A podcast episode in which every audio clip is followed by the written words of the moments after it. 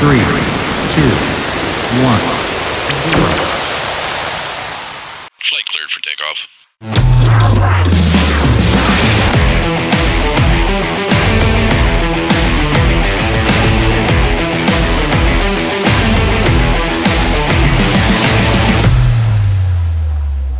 Hello, good morning, afternoon, evening, or whatever time it may be where you're listening. Thanks for joining us. I'm Jason Belcher, military veteran, small business owner, lifelong Kentuckian, and lifelong Democrat. You know, somebody asked me last week, they said, Why, why'd you say that part about uh, being a lifelong Democrat? And I said, Because I am.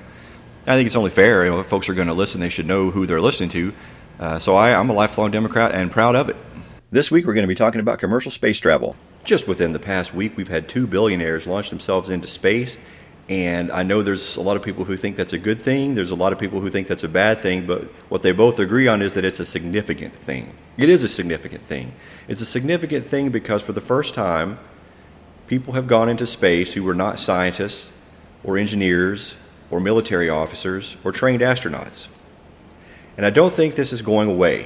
You know, to be a viable business, all you need is a product or service and a customer base who is willing and able to pay for it. And it looks like commercial space travel has that. So we already have space tours. That's not going to go away. But here's the point that I want to make this week. We can't let billionaire space travel become what we think of as space travel. In other words, space tourism isn't going away, it's going to be there. But the primary purpose of space travel and space exploration remains to increase our knowledge, to learn, to discover, and to unlock secrets of nature. All of that isn't going to stop. It, it shouldn't be stopped.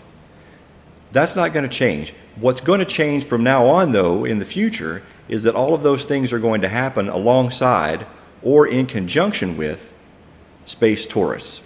So, space tourism does not mean we have to completely redefine and reconceptualize the domain of space travel or of space exploration.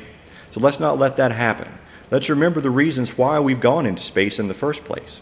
So, now I want to play a clip of something else that happened only five months ago. Just back in February, something else pretty significant happened in the realm of space travel.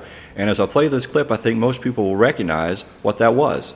We are starting the straighten up and fly right maneuver, where the spacecraft will jettison the entry balance masses in preparation for parachute deploy and to roll over to give the radar a better look at the ground. We're getting signals from MRO. Tango Delta. Touchdown confirmed. Perseverance safely on the surface of Mars, ready to begin seeking the signs of past life.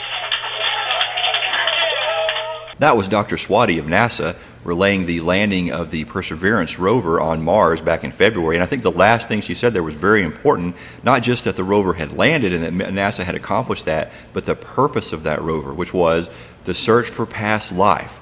The search for past life on Mars. That's what Perseverance is there doing right now. It's taking soil samples, doing chemical analysis, and it's giving us a chance to do the kind of detailed look for the for evidence of past life that we haven't been able to do before. There's some things you can't get just from a picture or from even a high resolution picture or from satellite data.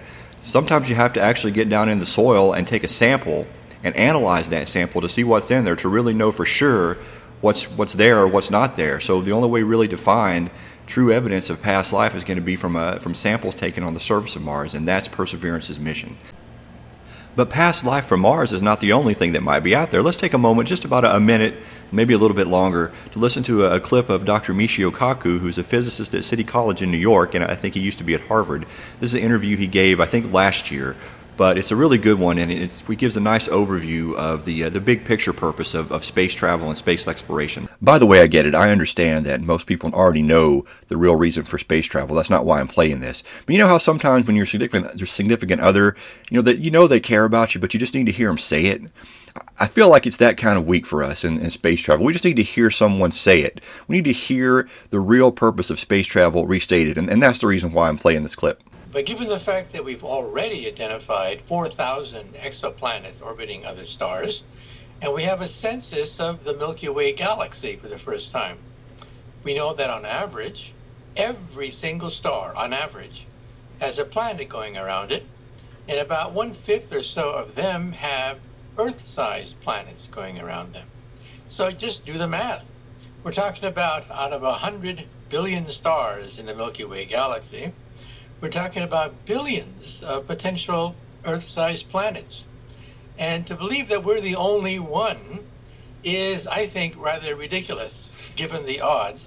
And how many galaxies are there? Within sight of the Hubble Space Telescope, there are about 100 billion galaxies. So do the math. How many stars are there in the visible universe? 100 billion galaxies times 100 billion stars per galaxy. We're talking about a number beyond human imagination. And to believe that we're the only ones, I think, is, is rather ridiculous. Okay, so the number of potential worlds out there is incomprehensibly mind numbingly large. We get that. But there are more practical reasons for going to space, aside from just finding distant planets and what those distant planets might hold. There are things that are closer, closer to the Earth that, that could be of value as well. And let's listen real quick to a, a clip from Neil deGrasse Tyson, the renowned astrophysicist, explaining what that might be. Uh, play cut three. Obvious. My name is Neil deGrasse Tyson. I'm an astrophysicist with the American Museum of Natural History in New York City. The question of why are we going into space one of them is maybe you want to know how to deflect that asteroid that would render us extinct. That's a good reason to go into space. Maybe you want to tap the asteroids that are rich in minerals so that you can become the world's first trillionaire. That would be a good reason to go into space.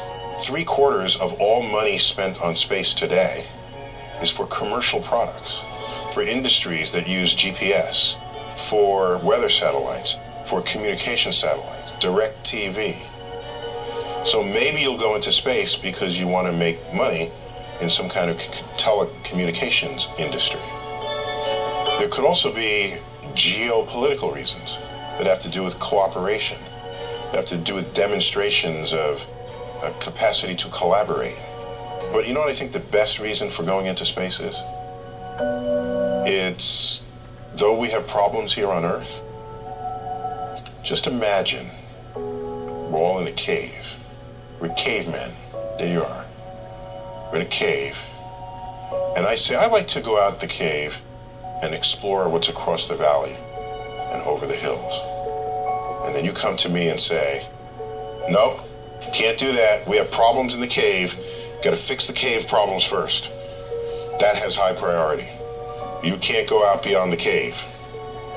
You hear how absurd absurd that exchange is. Okay, so we have a lot of good reasons to go to space, but why in the past week or week and a half did two billionaires specifically go into space? A lot of people think it was for publicity or a publicity stunt. I'm not sure that's a very satisfying answer because they're billionaires. They can buy publicity. They don't have to risk their lives to get attention, they can just pay for it. So, why would you want to risk your own life for attention when you could just break out your checkbook and, and buy as much airtime as you possibly wanted? I don't think that's a very satisfying explanation. You, a lot of people think, well, they're, they're just, it's just for fun, or it's just a, a rich person's toy, or they're just doing it for amusement. I mean, I suppose all of those things are possible. But I think there may be a more fundamental reason, something more basic that we've, we've forgotten about that drives human exploration, the, the human exploration of space, and that drives us to want to know what might be out there. And, and no one is better than the great Carl Sagan to explain to us, or rather, I suppose, remind us what that might be. So here's Carl Sagan narrating a short film by Eric Fernquist called Wanderers. The visuals for this, by the way, are very impressive too, but it's also good to just listen to the soundtrack. So here's Carl Sagan narrating Wanderers. For all its material advantages, the sedentary life has left us edgy, unfulfilled. Even after 400 generations in villages and cities, we haven't forgotten.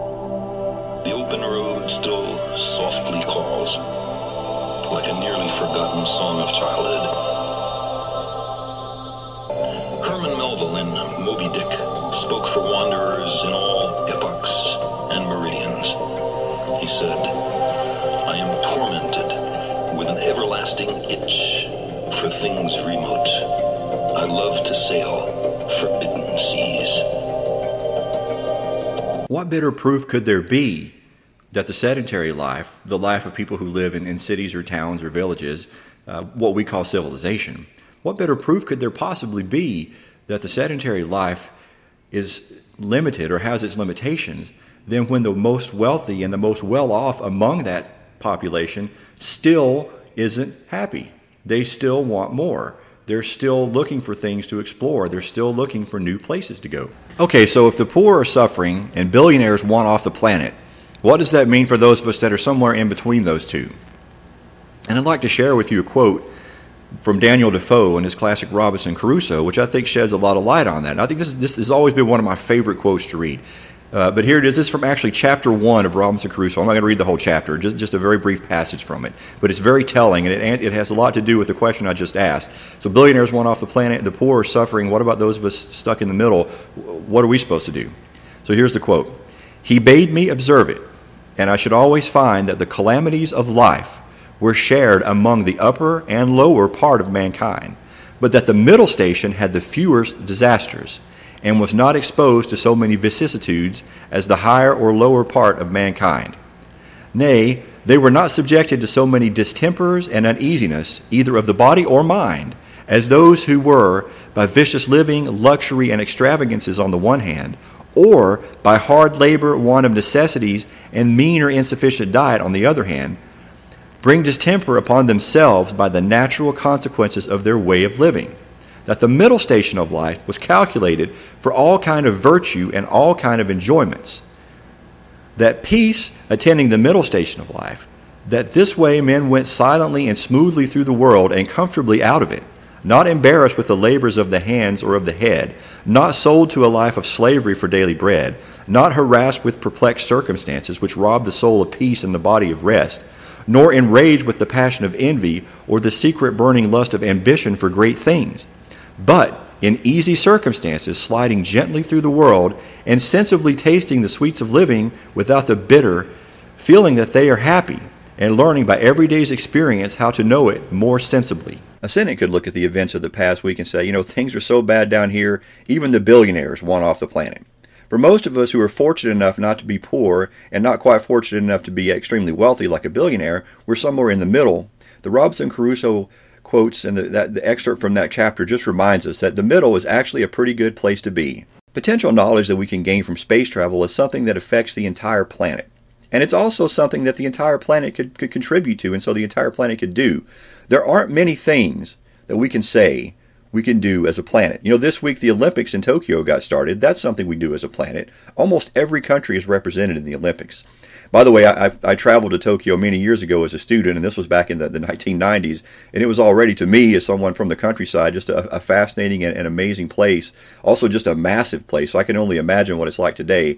And uh, I hope the Olympians there have a, have a great time this week in the games. But that's something we can do as a planet, and so is space travel. Space travel is one of those things that can unite people. It's unusual, even adversaries cooperate when it comes to space travel, or former adversaries. The United States and Russia are a good example. We have a long-standing relationship between our space programs that has probably been one of the bright spots in cooperation between the two countries. So space travel is something that can bring us together. To achieve something like success in spaceflight and unlocking the secrets of nature not only requires hard work and dedication, which, which it does, and not only requires a sense of adventure, it requires that too, but there's a third thing that it requires that I think we got to take a moment to think about. To really get into space and to achieve those kind of milestones, requires a go the extra mile mentality, a go the extra mile mindset, if you will. It's okay to go the extra mile every once in a while, and that's fine. But when you make that a way of life, when you make that a mindset, when you make that a habit, a pattern of activity, if you go the extra mile consistently, what you'll find is that those extra miles add up. If you take a look at where someone is today and someone and and just pick a, a, amount of time, a week, a month, it doesn't matter. Pick an amount of time and compare them to someone who go who does go the extra mile consistently. And what you'll notice is there's a pretty growing gap between where what the former is and where the latter is. The person who doesn't go the extra mile versus the person who does on a consistent basis, you're going to see a very big distance between where they are. And that doesn't have to be restricted to anything particular. It doesn't matter what the goal is or what they're trying to accomplish or achieve. If you have a go the extra mile mindset, those extra miles will add up. And in the case of space exploration, they could add up to a lot of benefits for the human race. That means we have good reason to choose to be a people who go the extra mile, to make that our motto, to make that our way of life. not in spite of the problems we have here on earth, but because of them. Because the best chance we have for finding solutions is to enlarge our knowledge and to increase and gain our perspective, a new perspective, on those problems. I think Albert Einstein said something like problems cannot be solved with the same level of awareness at which they were created. That's exactly what I'm talking about. That's exactly true, and that's that's a good example of how gaining a new perspective can help you see problems in a new light and to find new solutions. So yes, we have problems here on earth, but it's in our best interest to continue to support the exploration of space. Even if that means now and then there are going to be tourists in space, even if that means there are going to be a handful of billionaires who create an industry that will bring people into space for the purpose of tourism. That's okay. That's okay. It doesn't mean we have to stop the primary purpose of exploration and gaining knowledge. That's all the time I have for this week. Just opened a new business this week, VR Heroes in downtown Pikeville here in Kentucky, and that has really taken up a lot of time. It's a lot of hard work and very rewarding. We've had a good response so far. So that's all the time I have for the podcast this week. Next week, we're going to have our first guest. We'll be talking about the subject of drug addiction and the effect it's had, not just here in Kentucky, but across the nation. So look forward to uh, talking to you then, and thanks for listening.